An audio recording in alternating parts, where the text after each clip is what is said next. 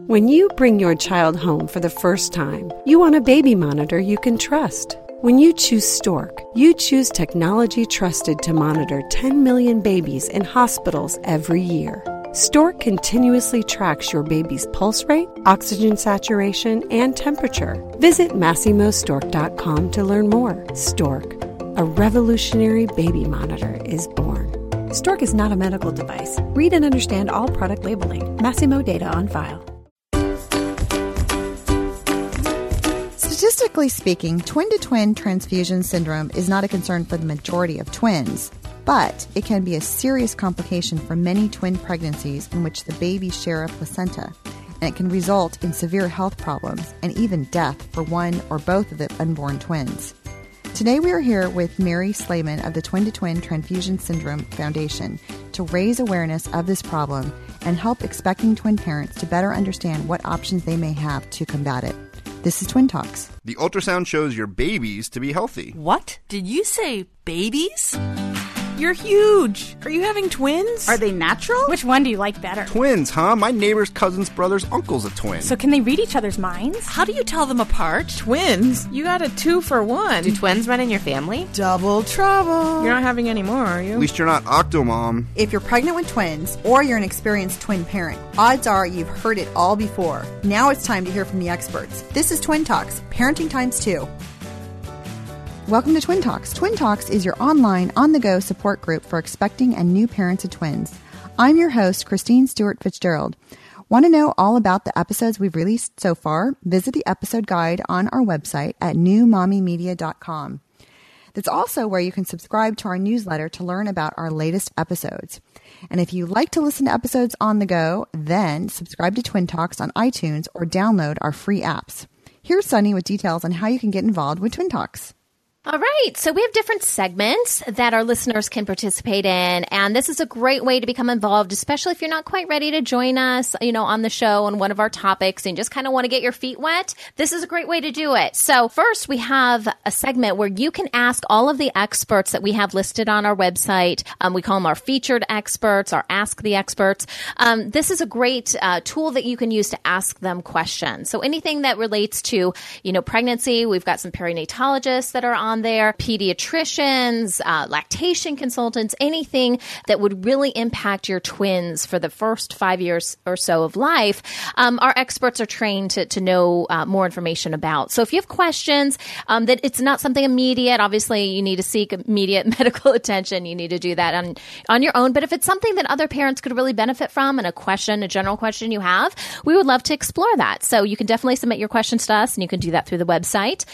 And also, we have a fun segment. In fact, we're going to do it a little bit later on the show called Twin Oops. And it's where our twin parents share uh, funny stories that have happened uh, between them and their twins and just raising twin parents, or perhaps it was something that happened during your twin pregnancy. And so we love to share those funny stories. So those are just a couple of the segments that we have on the show. You know, we'd love to have you participate in any of the segments that we have on our show. And you can find out more information about that on our website at newmommymedia.com. Just go to the show section and go down to Twin Talks and you can find out more information there.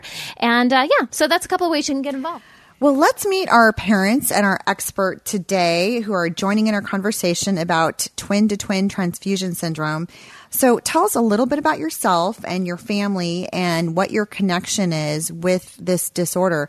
And I'm going to start out with, with Mary. Um, I know as, as president of the foundation, I know this is a very um, personal connection for you. So, so can you tell me about that?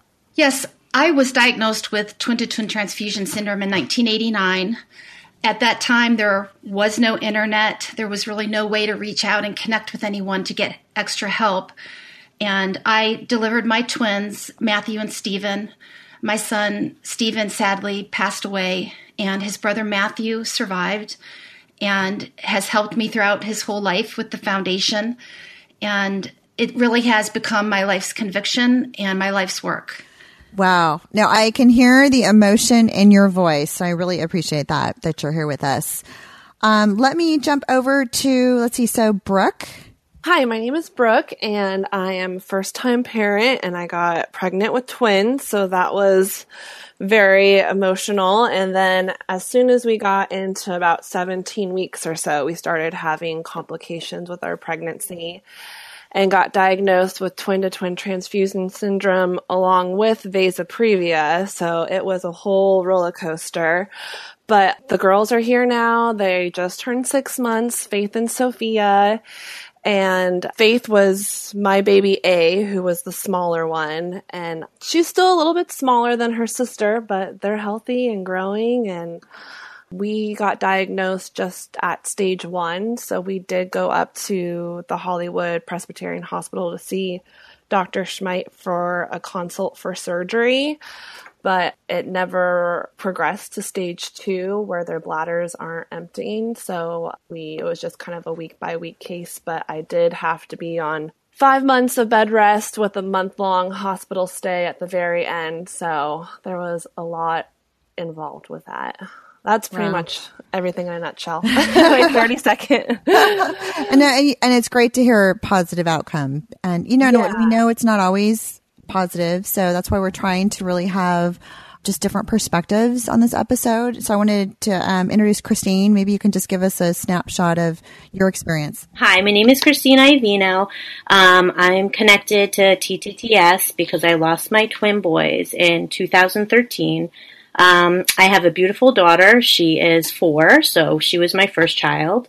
I also have a 20 month old son, and I am 33 weeks pregnant right now. So I lost my boys, Robert and Christopher, in 2013. There's a lot of details to my story. I was 24 weeks pregnant. Um, I had the laser surgery. Well, I was really 22 and a half weeks pregnant. Um, and I lost them after the surgery my number one concern about and challenge with TTTS is that there is not enough awareness. And I am so thankful that you are doing this podcast. Um, it really makes me happy.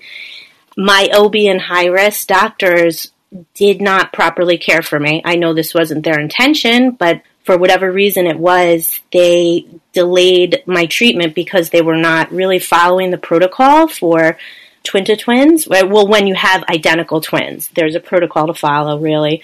And unfortunately, but fortunately, I met Mary, who has been amazing inspiration to me.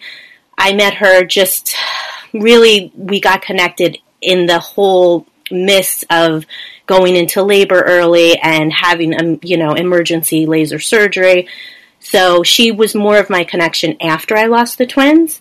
But, you know, I do feel like my story is hopeful. It's sad, but it is hopeful because through Mary, with the help of her and um, and the foundation, uh, my husband and I have been advocates to spread awareness for TTTS, and that has really helped my healing. You know, I'm just so thankful for opportunities like this where we can spread awareness, and it just helps me honor Robert and Christopher.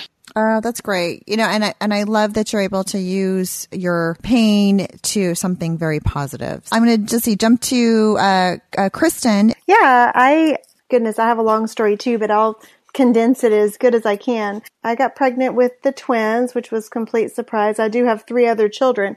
And, um, but this was my first set of twins and, um, everything, you know, I really didn't know anything about twins at all prior to this pregnancy. But, um, you know, they had kind of given us a heads up about what they would be looking for in ultrasounds. And they had mentioned the TTTS and they said, don't Google it, you know, um, and don't worry about it. We'll be watching for it. And then if, you know, well, anyways, come to find out at about, let's see, 18 weeks, I started having fluid discrepancies. And we went to Charlotte to speak with Dr. Stevenson and they did an evaluation, but I was not quite in, I didn't have TTTS yet she said that I might end up with it, but you know, I didn't qualify quite yet for, which was great news. And then a week later, I went in for my ultrasound and I had progressed very quickly. It was just absolutely the, it was just crazy how quick it progressed.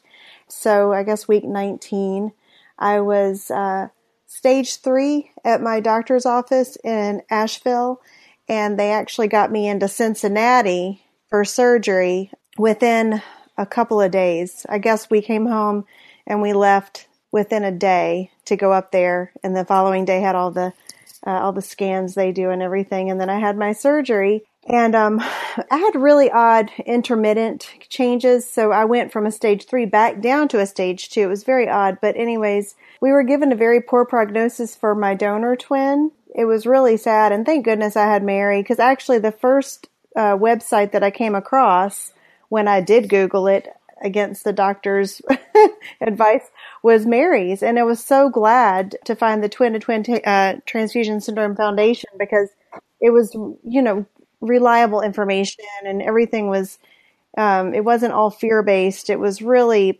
such a positive experience.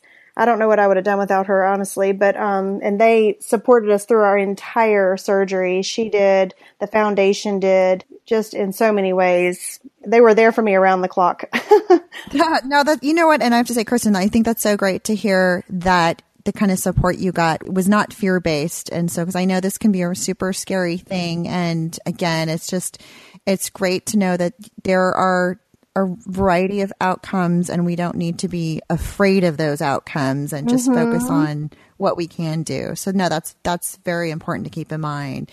One more parent, Cassidy. Thanks for your patience. No problem. Maybe just yeah, give us a little snapshot of uh, your experience. So yeah, my experience is a little bit unique. It has a happy ending. So I have 20 month old girls, Arden and Hadley, and I am a weird person who did not know that I was having twins. This is sort of a, a, crazy story, but the short version is my husband and I planned a home birth, and my pregnancy was fantastic. It went perfectly. All of my measurements everywhere along the road were perfect. And when it came time to do the ultrasound, we decided against it because everything had been so normal, and we thought there would have been you know, an indication somewhere if something was really not normal. So we thought an ultrasound is, you know, anything we learn from it isn't going to change what we do.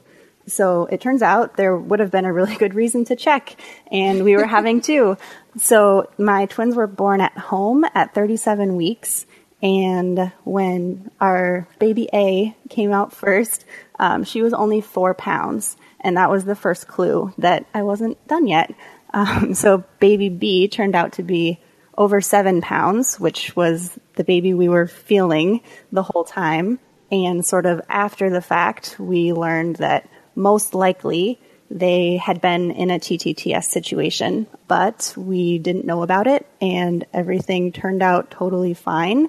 And all of my Googling after the fact was made me really grateful that things turned out as well as they did because now I know everything that could have happened. And had we known, we absolutely would have gone through everything and um, done whatever the, the doctors told us to do, but we didn't. And so it's a don't try this at home situation.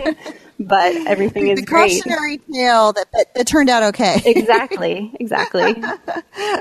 oh my gosh. Well, I mean, we're glad that you did have a positive out, outcome because obviously could, things could have been different. But, yes, very different. Um, yes, no, thank you.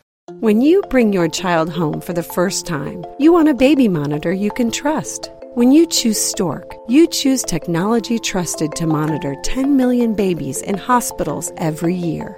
Stork continuously tracks your baby's pulse rate, oxygen saturation, and temperature. Visit MasimoStork.com to learn more. Stork a revolutionary baby monitor is born. Stork is not a medical device. Read and understand all product labeling. Masimo data on file.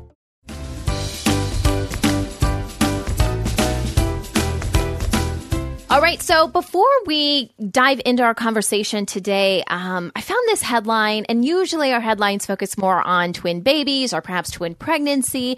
And this I thought was a good reminder of just how twins can help each other out throughout life. And so this was a, a headline that I found. These twins are grown. Um, they're fraternal boy twins, men. They're men now. Um, they're actually in the military. And I couldn't find out uh, where they were. It's really interesting. They didn't list their age that I'm aware of in this article, which I thought was kind of strange. But anyways, they are they actually have reverse initials. So one's RJ and one's JR. Uh, Rivera is uh, their name, and this is out of Virginia Beach, a military town. If you guys are familiar, and so the the article is about how well, one of the twins, uh, JR, donated one of his kidneys to RJ because RJ was found to have uh, he was diagnosed with IgA nephro which is basically um, something that affects your kidneys, and he would be on dialysis if he didn't have a kidney transplant. And so um, this was just about his fraternal brother uh, donating the kidney. And according to the everything turned out okay, and the procedure went fine. Um, and now, you know, th- there wasn't much of a, you know, there was really no waiting list, right? It wasn't that the the other twin had to wait for any period of time because his twin said that he was going to do it, and he did end up doing it.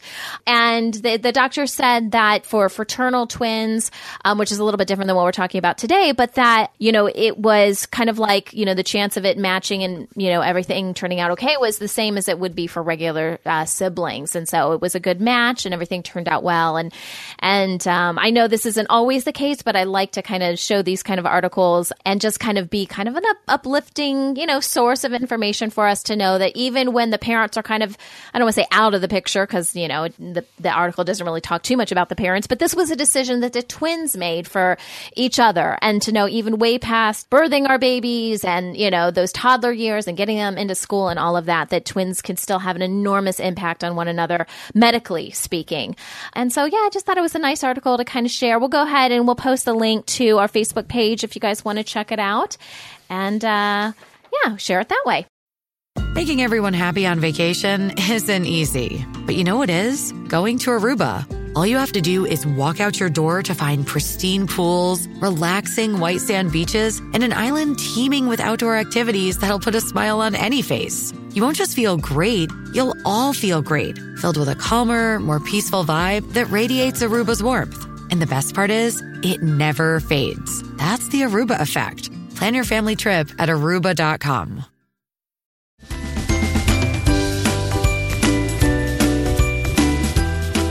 Well, today we're here to talk about a medical condition that's called twin to twin transfusion syndrome. And joining us is Mary Slaman of the, I'm going to say TTTS Foundation. We will just abbreviate here. And we have a, a, group of parents who have experienced this condition. So, um, Mary, you know, can you help us understand a little bit more about this condition in general? I mean, like what type of twin pregnancies are affected by this. Twin to twin transfusion syndrome, or TTTS, is a random disease of a monochorionic placenta. So it's one placenta shared by two or more babies, which could be twins or babies in a higher order pregnancy, such as triplets, quads, or more. It can and has been reported in dichorionic, diamniotic pregnancies, but it's extremely rare, and that's where the two placentas would be fused when that happens, it's really crucial for the placentas to be analyzed after birth with a pathologist and it, pictures taken so it can be formally written up and recorded. So we know it, it's only identicals because only identical, I should say, oh, sorry, identicals have, uh, are possibly sharing a placenta. We know that fraternals don't share a placenta, but I think you're also saying that in the case of, there are some cases of fraternal twins who have fused placentas that could have this as well, but although more rare. So the main focus is the monochorionic twins. I hope I'm getting that right. Correct. Monochorionic, one placenta and two amniotic sacs. Monochorionic, diamniotic. Okay, good to know. so now, can you describe kind of in layman's terms? So, what exactly is TTTS? I mean, what's the condition itself? Well, you go back to after conception, when the embryo splits between four and eight days after you conceive, the umbilical cords will randomly attach to the one placenta that they're going to be sharing.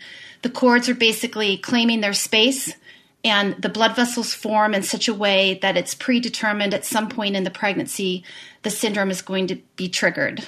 So, the way I describe it to parents in very layman terms is that I have them visualize a capital letter H.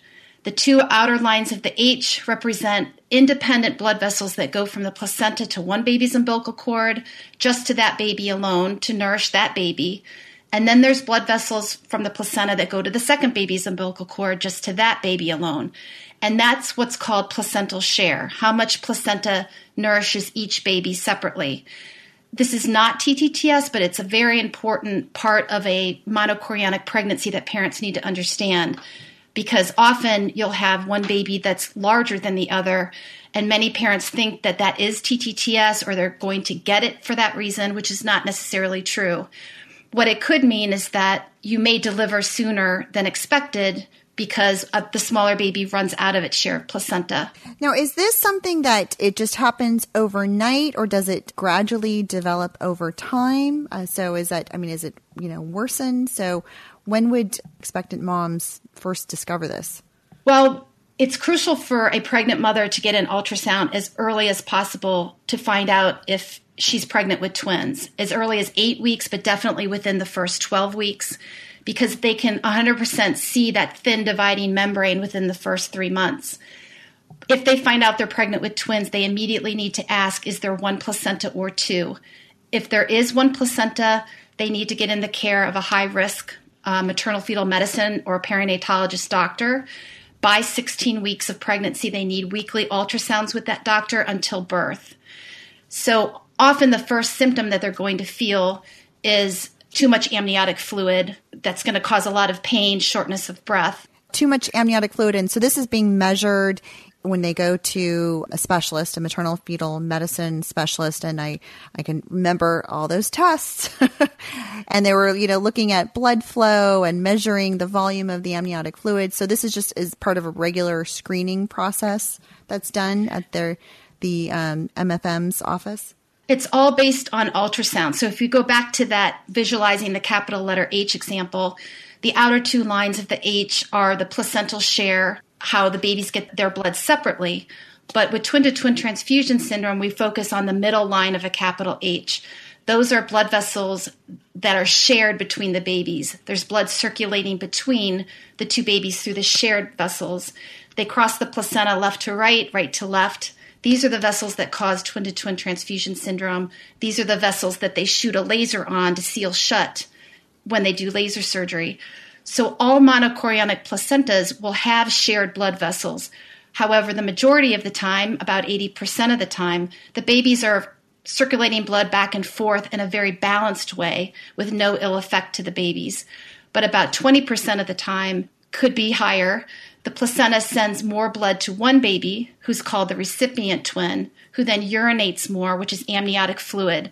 So the mother will be possibly gaining weight quickly within a day or two. People might say, Gosh, you look like you're ready to deliver. Her clothes don't fit when they did the night before. The placenta then sends less than normal amounts of blood to the other twin, called the donor baby, who will urinate little to none.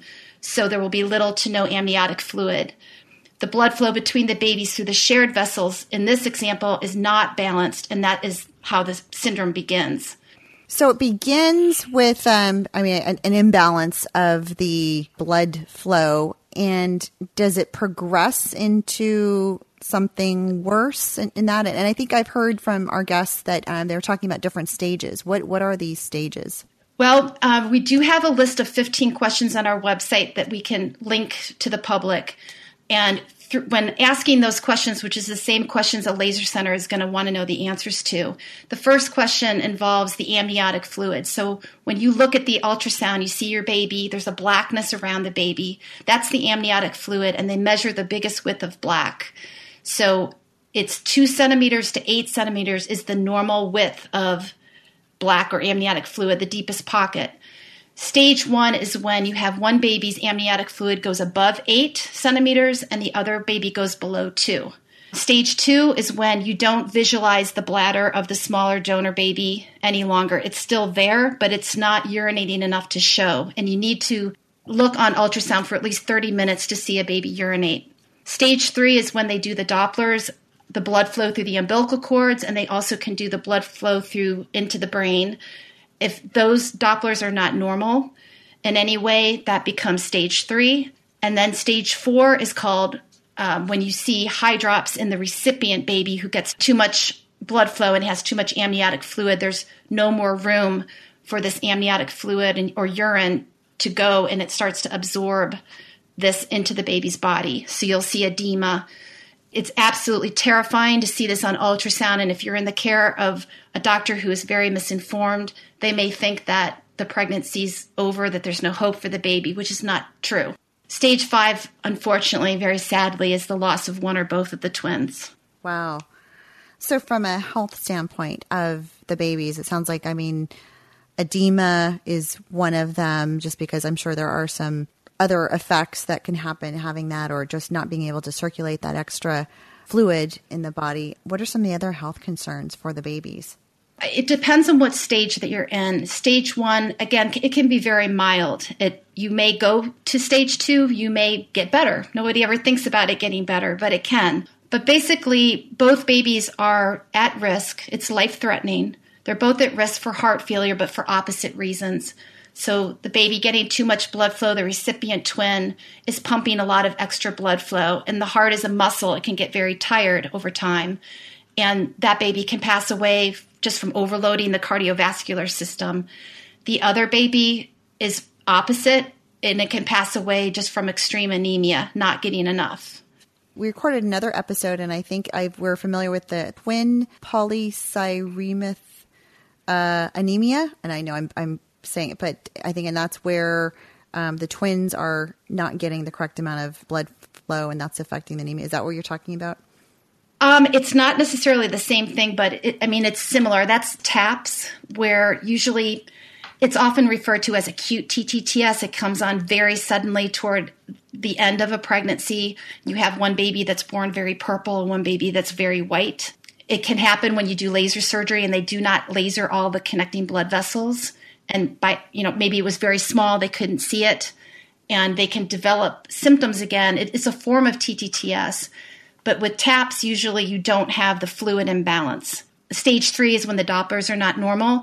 They should do a doppler on the umbilical cord but also the middle cerebral artery of the brain.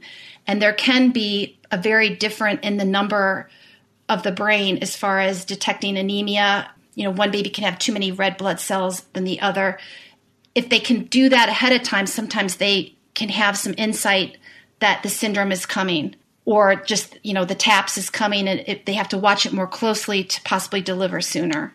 Well, I mean, it's, it's great to know that we have technology available that allows for better uh, monitoring. So I'm, and so I'm thankful for that, certainly.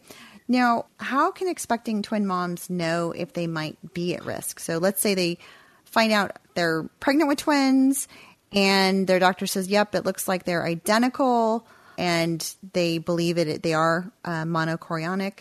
What do they need to know if they are at a higher risk? The most important moment is the OB transferring their care to the high risk doctor, which historically it's really the number one crisis that I've seen over the last 25 years is many OBs who are wonderful, but there's probably more that are just very misinformed and they want to keep the mom who has multiples as possibly a status symbol, or they just feel that, yes, I've done this before, I can do it again, and they don't forward the mom on. And you need to forward the mom on immediately. It can't be at 18 weeks or 20 weeks, it should be within the first trimester. So if a mom is not getting forwarded on, they may not even know what an MFM doctor is. But that's the most important part is to get in the care if they're at 18 weeks and they're not getting referred to an MFM, then that's a very serious sign. So, anyone listening, if you're carrying identicals, you should be seeing an MFM, right? Well, you have to understand that laser surgery can be done as early as 16 weeks of pregnancy. So, if you had the syndrome at 16 weeks, let's say you had too much amniotic fluid, you just thought it was weight gain, you had shortness of breath, you call your OB. And I think one of the guests today went through this herself is that most OBs, you don't usually get to the doctor, but maybe a nurse who says, that's just typical for twins, or you've never been pregnant before. This is what you're going to feel. We'll see you at the next appointment. And the mom is trying so hard. She knows something isn't right, but everyone's going to want to feel better if someone says everything's fine, but it's really not fine. What happens is a lot of the times the syndrome has progressed much worse when they go to their appointment than if they could have just been seen sooner. At 18 weeks, you could lose both your babies. If you got in sooner, you could have had the surgery and they were already better. So we're, we're talking about the different types of diagnoses and the, the process behind that. And, and you've mentioned treatment as well, like laser surgery particularly. Is that the main treatment option available to the moms? Sounds like it's pretty new. Has it been around um, very recently? The laser surgery was actually first performed 27 years ago. So when I was pregnant, if my doctors had told me about the surgery, I would have been the second mom in the world to get it. I had very negligent care myself. And one of the best things that happened in this cause is the invention of the internet, which was around 1995. Once the internet came to be, parents were able to find the foundation. They learned about the laser surgery, and they many got very angry and went back to their doctors. You know, why didn't you tell me about this? I, would like to learn more about it. And that's what happened in the medical community is that it became much more acceptable and more laser centers came to be. And so when I was pregnant, there were still doctors that would do amnio reductions. That's pretty much all we had. And they would drain the fluid off of the baby that had too much amniotic fluid. They still do that today. It's still offered. It's still a good option. It just depends on what symptoms the babies have. You actually have to qualify for laser surgery. You can't just get it because you want it or you read about it. But it is considered the first choice for mostly stage two and higher moms really should go on horizontal rest. That helps send more blood and oxygen to the placenta. It takes pressure off the uterus. And there has been some research in slowly sipping high protein drinks throughout the day, such as Boost High Protein or other similar drinks like that, because the mom can become very malnourished. And so these are things that, that she can do right away as they're devising a good medical plan. And you know, as, as far as the laser surgery goes, can you tell us a little bit about the statistics for laser surgery? I mean, do we have any success rates available? I think what's really important for parents to know is that the laser centers, there's about 20 in the country right now, are really the true TTTS experts. And to never really put 100% faith in any of their doctors. It's important for them to reach out and contact the laser centers themselves, ask their doctors to do the same, and transfer medical records over, of course. But every laser center is going to have different statistics for the surgery that they do. They're all going to have different levels of experience. Some may have only done 100 surgeries, someone else may have done 1,000 surgeries.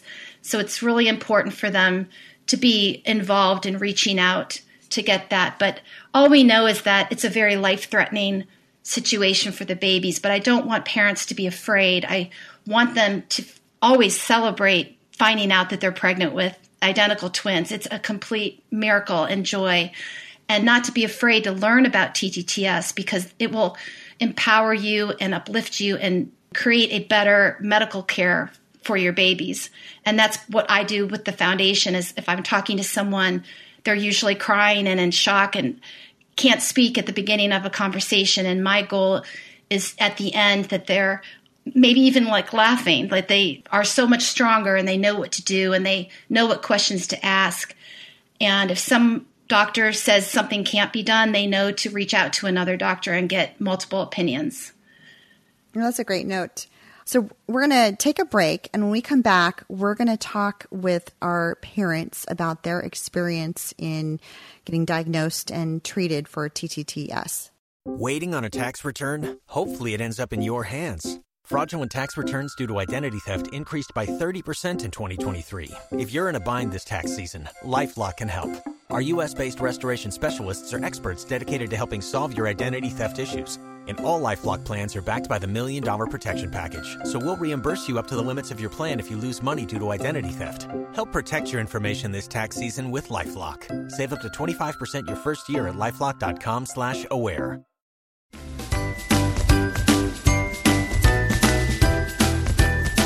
So, just wanted to get a little bit more um, personal perspective um, from our moms that are on the line. You know, you could just take a moment and just tell us a little bit about how, in your situation, were you diagnosed with TTTS, and what type of treatment did you receive? Brooke? So it was around 17 weeks when my doctor noticed that there was something off, but I felt like the whole time they were kind of looking at me, even when they sent me to specialty obstetrics up in Del Mar, that the whole time they were just downplaying, oh, it's not a big deal if it is TTS. You know, you just go get the simple surgery and it's not a big deal. And so I got sent to the specialist and they contacted Dr. Chmait, which ended up being I was so lucky that we lived in San Diego and that he was located in Hollywood because I guess there's only a handful of surgeons in the country that can even perform this procedure. So it wasn't like we lived in Texas and had to fly out, you know, to California. So anyway, they were on the phone with him and he got a hold of our scans and whatnot and he wanted to go ahead and see us. So prior to going up there, his nurse called me and was like, okay, um, so just so you know, we have this new segment that goes over everything, the whole surgery.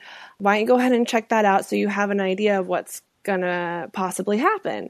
We're gonna schedule you for surgery just in case we need to move then. So I go onto their website completely blindsided because I felt like the whole time everyone was just kind of downplaying. They probably didn't want to get me scared, which I could see that, but I ended up having to call out at work because I was just so distraught and I was like, what? They're gonna like put lasers in me and like my babies could possibly die. And and then we went up to see the specialist specialist and he diagnosed us with just stage 1 we just had the measurements and we didn't need surgery because he only liked to perform surgery around the 24 week mark and if you're at stage 2 so we went home and i remember that car ride the air conditioning broke. So we were up in Hollywood and it was hot as hell. And I, it was just like, a whirlwind of emotions. Like I wanted to wail this cry. It was just so heartbreaking to know that one could die, both of them could die, and just knowing like it was just a wait and see prognosis. You know, there's nothing, even them, they just wanted to wait and see. It was just really in God's hands. So I really had like a come to Jesus moment and just like a lot of prayer and tears and relying on friends and family. And throughout the rest of my pregnancy, you know, every week I went and got scanned and our numbers were right, right below where it would be concerned. And I had to spend five months on bed rest and um, that's a long time. yeah, in the yeah. middle of summer, so it was so hot, and I'm like huge and just stuck in a bed and reliant on people to feed me. Like I could barely take a shower. And, um, but the good news is, is that they got here, they're fine. And I ended up naming my daughter baby A, who was like the, the smaller baby. I named her Faith because through this whole experience, I really found my faith with her and just so thankful that God let us keep our babies and yeah, so that's pretty much my experience. But wow. it was definitely a hard pill to swallow to know because you're so excited, like you're pregnant, and I was working with a few other girls who were pregnant, and I was like, well, I'm having twins, and then the reality of having twins is that it's automatically a high risk pregnancy because your body's not supposed to make two babies. Then, if you have identical twins, it goes up a little bit further on the high risk pregnancy, and then all these other things start coming to play. And it's a lot. It's, it's a, lot. lot. It is definitely a lot. Yeah. Well, thanks, Brooke, now for sharing your story. And you know, um, I want to catch uh, Christine since I know yours was a very different experience. Can you? Sh- right. Yeah. Yes, and I love hearing stories of hope about uh, babies, identical twins. I think it's beautiful, and there is so much hope, and there's so many babies saved. So I just want to start with that. But yeah, my experience, I was totally blindsided by having twins. We wanted to have another baby, but we did not expect to have twins. I was really sick throughout my pregnancy. And right about uh, around Christmas time, I was probably around like 21 weeks. I mean, I was sick throughout the whole pregnancy. I started to feel really sick around 21 weeks. I kind of was thinking that something was wrong. I was calling my OB a lot. And it's just really sad to me because I did try to reach out to my OB about my symptoms. And every time I called, I kept getting, oh, you're, you know, it could be round ligament pain. It could be this. It could be food poisoning. And the last time I did speak with my OB, she said, well, what do you expect? You know, you're having twins. This is what happens. And I said, you know, she actually, before all this happened, my OB and high risk, um, and I live in New York. These are supposed to be like the mecca of great doctors. And one of my high risks is all over some of the major hospitals, you know, around the area. I mean, you know, so it doesn't really make a difference, I think. It's just you kind of have to be an advocate, I guess, for yourself. But they also advised me not to Google anything. So I kind of just left it in their hands. And, uh, you know, I kept calling and asking them what's going on. And I said textbook twin to twin symptoms to my OB, you know, that I felt suddenly huge. It's that sudden weight gain that you have to really look out for. And she just told me that's what you expect. You're having twins. So she told me to wait and stay home. And that was on a Wednesday. I was calling about a week early with all complaints. Then by Friday, I went in and she said, Oh no, something's wrong. Go to your high risk. I went to the high risk. He said, Oh no, something's wrong. And he ushered me off to my genetic counselor. At this point, neither of my doctors ever spoke to me about twin to twin transfusion syndrome. I, they maybe said two times I asked them, but it was all upon my initiation. And it was always, don't worry, it's so rare, your babies are going to be fine. And I was sent to the genetic counselor, and, you know, I'm in total shock. I'm crying. I was alone there, and um, she just said to me, you know, I've never even heard of this disease. And what she was doing was try to set me up with an appointment with specialist in New York City to uh, you know to take a look at me and possibly do the laser surgery. But none of this was made clear to me. It was just we're trying to make an appointment. I, I mean i was just so you know you're just devastated. And then i was sent home to uh, to wait. I waited four days till my appointment. And you know with twin to twin is you are so swollen with extra fluid. I mean I was 23 weeks. By the time I got to New York City, the specialist said, You're like a 40 week gestation size. They drained like five liters of fluid out of me. Wow. Was, oh my gosh. yeah. And what happens, you know, Mary was has been so great with the foundation. She, after I lost my babies, you know, it really helps in the healing process to talk to experts. She even got me in touch with Dr. De Lia, who pioneered um, this laser surgery and you know he informed me he's like at that point your whole body is shutting down. Like your baby's bodies are shutting down but so is the mother's. You know you're swelling everywhere. So by the time i got to the specialist in new york city they were really shocked that i had waited but this was all advised by my high risk and they told me the horrible statistics and you know you're just again devastated and you just want to run. Like i literally almost ran out i did. I ran out of the office because i'm like i can't hear this. But they said you know you're going to go into labor like in hours. So i didn't really have a choice of getting to another hospital where they possibly do more surgeries but the specialists in new york city were really good to me. And the next day, sure enough, I started contracting and I had to, I also signed up. I said, fine, let's do the laser surgery. And um, by the time I got there, they had to delay the surgery because I was contracting. But eventually, they did get to do the surgery, and it was a, I had a very complicated, uh, t- you know, case of twin to twin. By the time I went to New York City, they said it was stage three, but my OB, the high risk OB, was saying that I had um, stage one on Friday. So from, from like Friday to Tuesday, it progressed that fast, you know, or I mean, I don't know, maybe it was, it's just, it just progresses really, really quickly. And sadly, after an hour of having the laser surgery, I lost my first uh, baby, twin A, uh, Robert. I think the surgery was just too much for him, and um, we lost him. And then um, a week later, we also lost my second baby, Christopher. Oh my gosh! I'm just I can only imagine.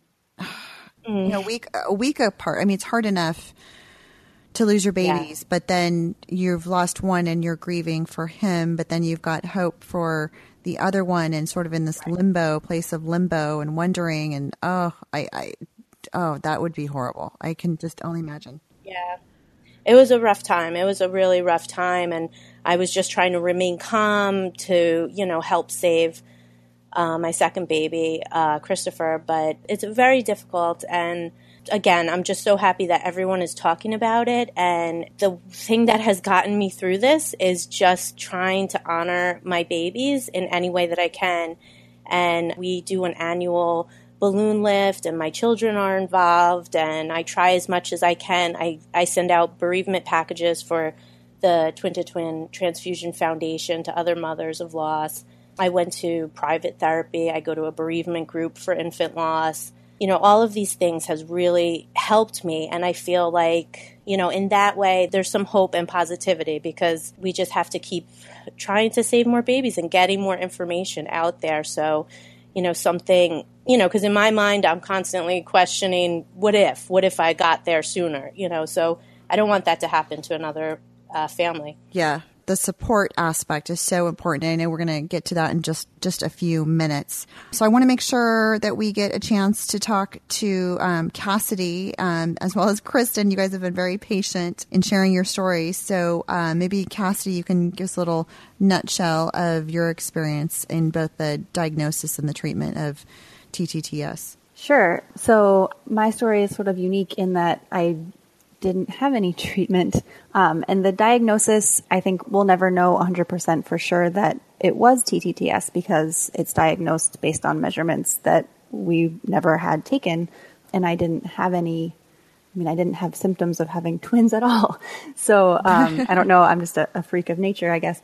But as far as treatment after, so after the girls were born and we were totally blindsided by the fact that we had two babies, and because they were three weeks early, we weren't ready for, because it was my first pregnancy, so we expected them to be, well, we expected the one baby we anticipated to be at least past my due date.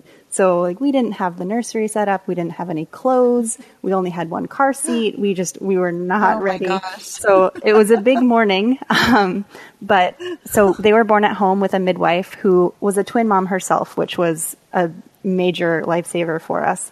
Um, and she immediately was like, "This is beyond my level of expertise." So she called a pediatrician friend who recommended that we go get some tests done because if it was really what she suspected, then we needed to make sure that they were okay. And this was based on what the placenta looked like and what they looked like and their size differences. So we went into the hospital and had their hemoglobin levels tested because we were worried about heart issues. And they were, one was on the very low side and one was on the very high side, but they weren't alarming enough to really it was more like a these things seem okay we're going to wait and see and everything turned out fine. We ended up staying at the hospital for a few days just to keep an eye on things because we were you know every, everything was different now. But fortunately everything turned out really well and i'm so grateful for that. And at the same time i wouldn't change a thing because i mean you other moms are amazing because having to have, have gone through the stress of everything that comes along with a twin pregnancy and a TTTS diagnosis, it would have drastically changed our outcomes, I think. I mean, it's so stressful to go through that, and we were ignorantly plodding along happily. So I, I really think things would have turned out differently had we been dealing with the weight of this diagnosis. And who knows what would have been different, but we are thankful every day that our girls are healthy and they got here somewhat differently than other twins. The Googling after the fact and the talking to the doctors in the hospital was definitely sort of a a scary thing, especially to have them in my arms and have one be tiny and pale and one be much bigger and very red um, because of the differences in their blood. Um, but they're healthy, and so that's sort of my odd take on this. And I've done a lot of research since, and yeah, ev- the more I learn, the more I'm in awe of anyone who goes through this and you know in real time and doesn't just have it dropped in their lap. Yes. Because I think, yeah, I, I can imagine that sometimes the knowledge, I mean, the knowledge is power, but as you said, you can be completely unaware and, and blissful. But if you do have that knowledge, there's the emotions that go with that and the responsibility that goes with that. And it, I'm, I'm sure it can be very burdensome. Um, I wanted to check in with Kristen. Um, so you've been waiting. So if you, yeah, you can tell us about your experience and the, how you were diagnosed as well. Well, I had gone, actually, I had three other kids and all home births and very easy, easy, like kind of pregnant situation. So this was a whole new deal, but I did go in for an ultrasound kind of early on and realized I had twins. So I was automatically put through to maternal fetal medicine group, which was actually great because they were wonderful and they were definitely really on top of everything as far as um, knowing a lot about TTTS and that sort of thing. Of course, they said not to worry about it. It's very rare and that sort of thing. But I did end up um, having TTTS. And um, so at 18 weeks, I kind of started pre TTTS. And then I think it was Brooke that said hers went really fast. But yeah, it was really, really fast. It just transitioned within a couple of days. I had all of a sudden, I knew something was wrong. My abdomen got really tight and distended, and I was just not feeling right. And I actually went in a day before my appointment was scheduled for my ultrasound, and I just showed up and was like, something's wrong. And so that's when they noticed that I was in stage three, or that's what they classified it that day, stage three, and they immediately called and scheduled an appointment for me to go to um, Cincinnati.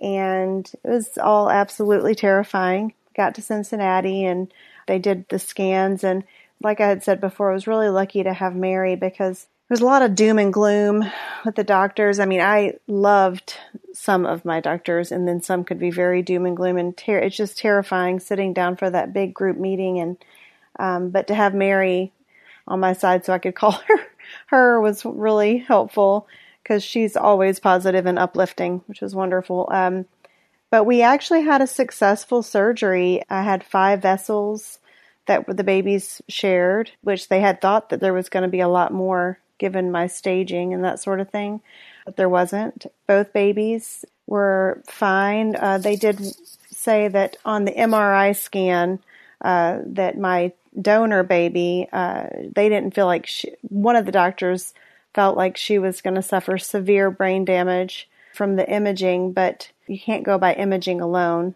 to really diagnose much of anything. So she's beat the odds. They didn't he didn't feel like she would make it through the surgery and she did. He didn't feel like if she made it through the surgery that she would ever be able to uh, do anything or be make it through birth, the birth process. And both babies were born. They we actually had to get induced. We made it to 36 weeks, and uh, I probably would have still be pregnant now if they hadn't induced me.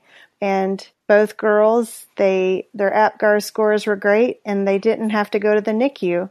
And my donor baby, she does have a much smaller. She was right there on that borderline microcephaly with her head size circumference because she did most likely suffer some almost like strokes with lack of blood flow.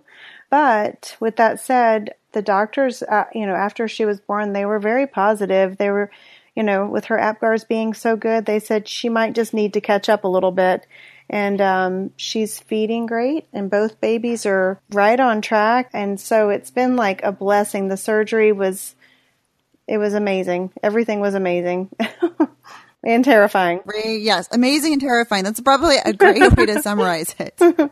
So, Mary, um, you know, we, we've heard about a really variety of experiences here. So maybe you can tell me in your dealing with, with families who have just been recently diagnosed with TTTS, what do you tell them who are, who are struggling with that?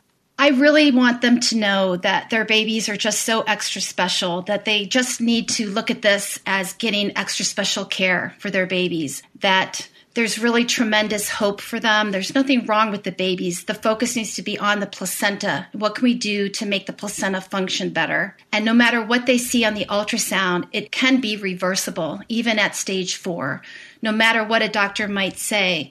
I've helped many people with babies in stage four completely turn around and have normal, healthy babies when they're born. So I just want them to really enjoy finding out that they're pregnant with twins. And I know that they're in shock and devastated, but that there's hope and that I'm not going anywhere, that I'm going to be th- with them through this process.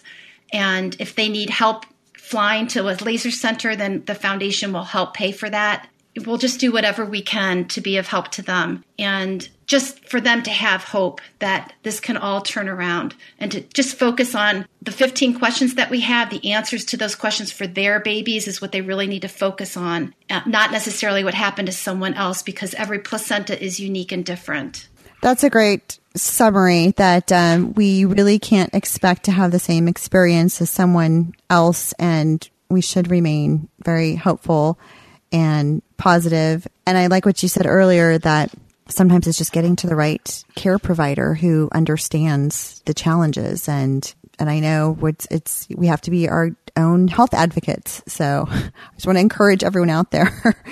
this, like, you know, other conditions, just get educated and know what your options are and talk to your provider. And then, Mary, maybe you could tell us a little bit about the type of support that you offer through your foundation.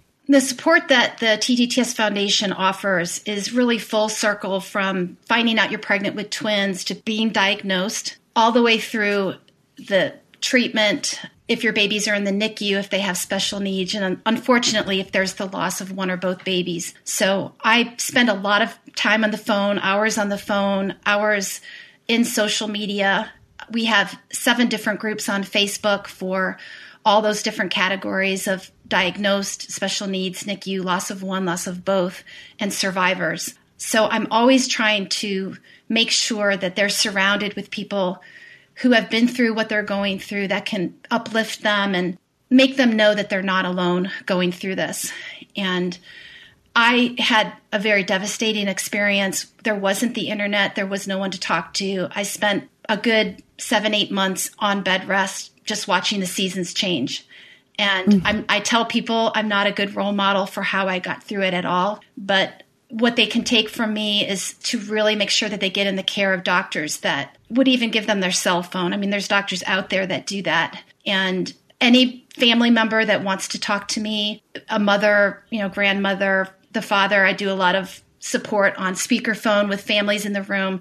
I do everything I can to just get everyone on the same page and let them understand that they're they're not alone that hundreds of people are going to be praying for them and throughout the entire process we're going to be there for them. Wow, Mary, you know, I have to just say I applaud you for oh my gosh, all of your efforts over the last uh, I think 27 years. I can only imagine how many thousands of families that you've helped over this time and just bringing so much more awareness and comfort to so many families. And I know um, it's great that we have guests on today who've both been recipients of support and now they're continuing on in the giving of um, offering support to other families experiencing this. So it just, I have to say, it just, it touches me personally. I, I really applaud you and appreciate that. Thank you. I, when I talk to people, honestly, I'm almost talking to myself that 24 year old girl laying in bed who didn't have anybody to talk to. I almost envision me on the other end. And I really, truly, from my heart, I want to make it better for them than it was for me. Uh, well, thank you. Well, thanks so much to our parents for joining us today. And be sure to visit our episode page on our website for more information about TTTS, as well as links to additional resources. This conversation continues from members of our Twin Talks Club. And after the show, we're going to talk um, with Mary about how her foundation is supporting families through this trial of TTTS. And for more information about the Twin Talks Club, visit our website, newmommymedia.com. Okay, round two. Name something that's not boring. A laundry? Ooh, a book club. Computer solitaire, huh? Ah, oh, sorry, we were looking for Chumba Casino. That's right. ChumbaCasino.com has over 100 casino style games. Join today and play for free for your chance to redeem some serious prizes. ChumbaCasino.com. No purchase necessary. Full prohibited by law. 18 plus terms and conditions apply. See website for details.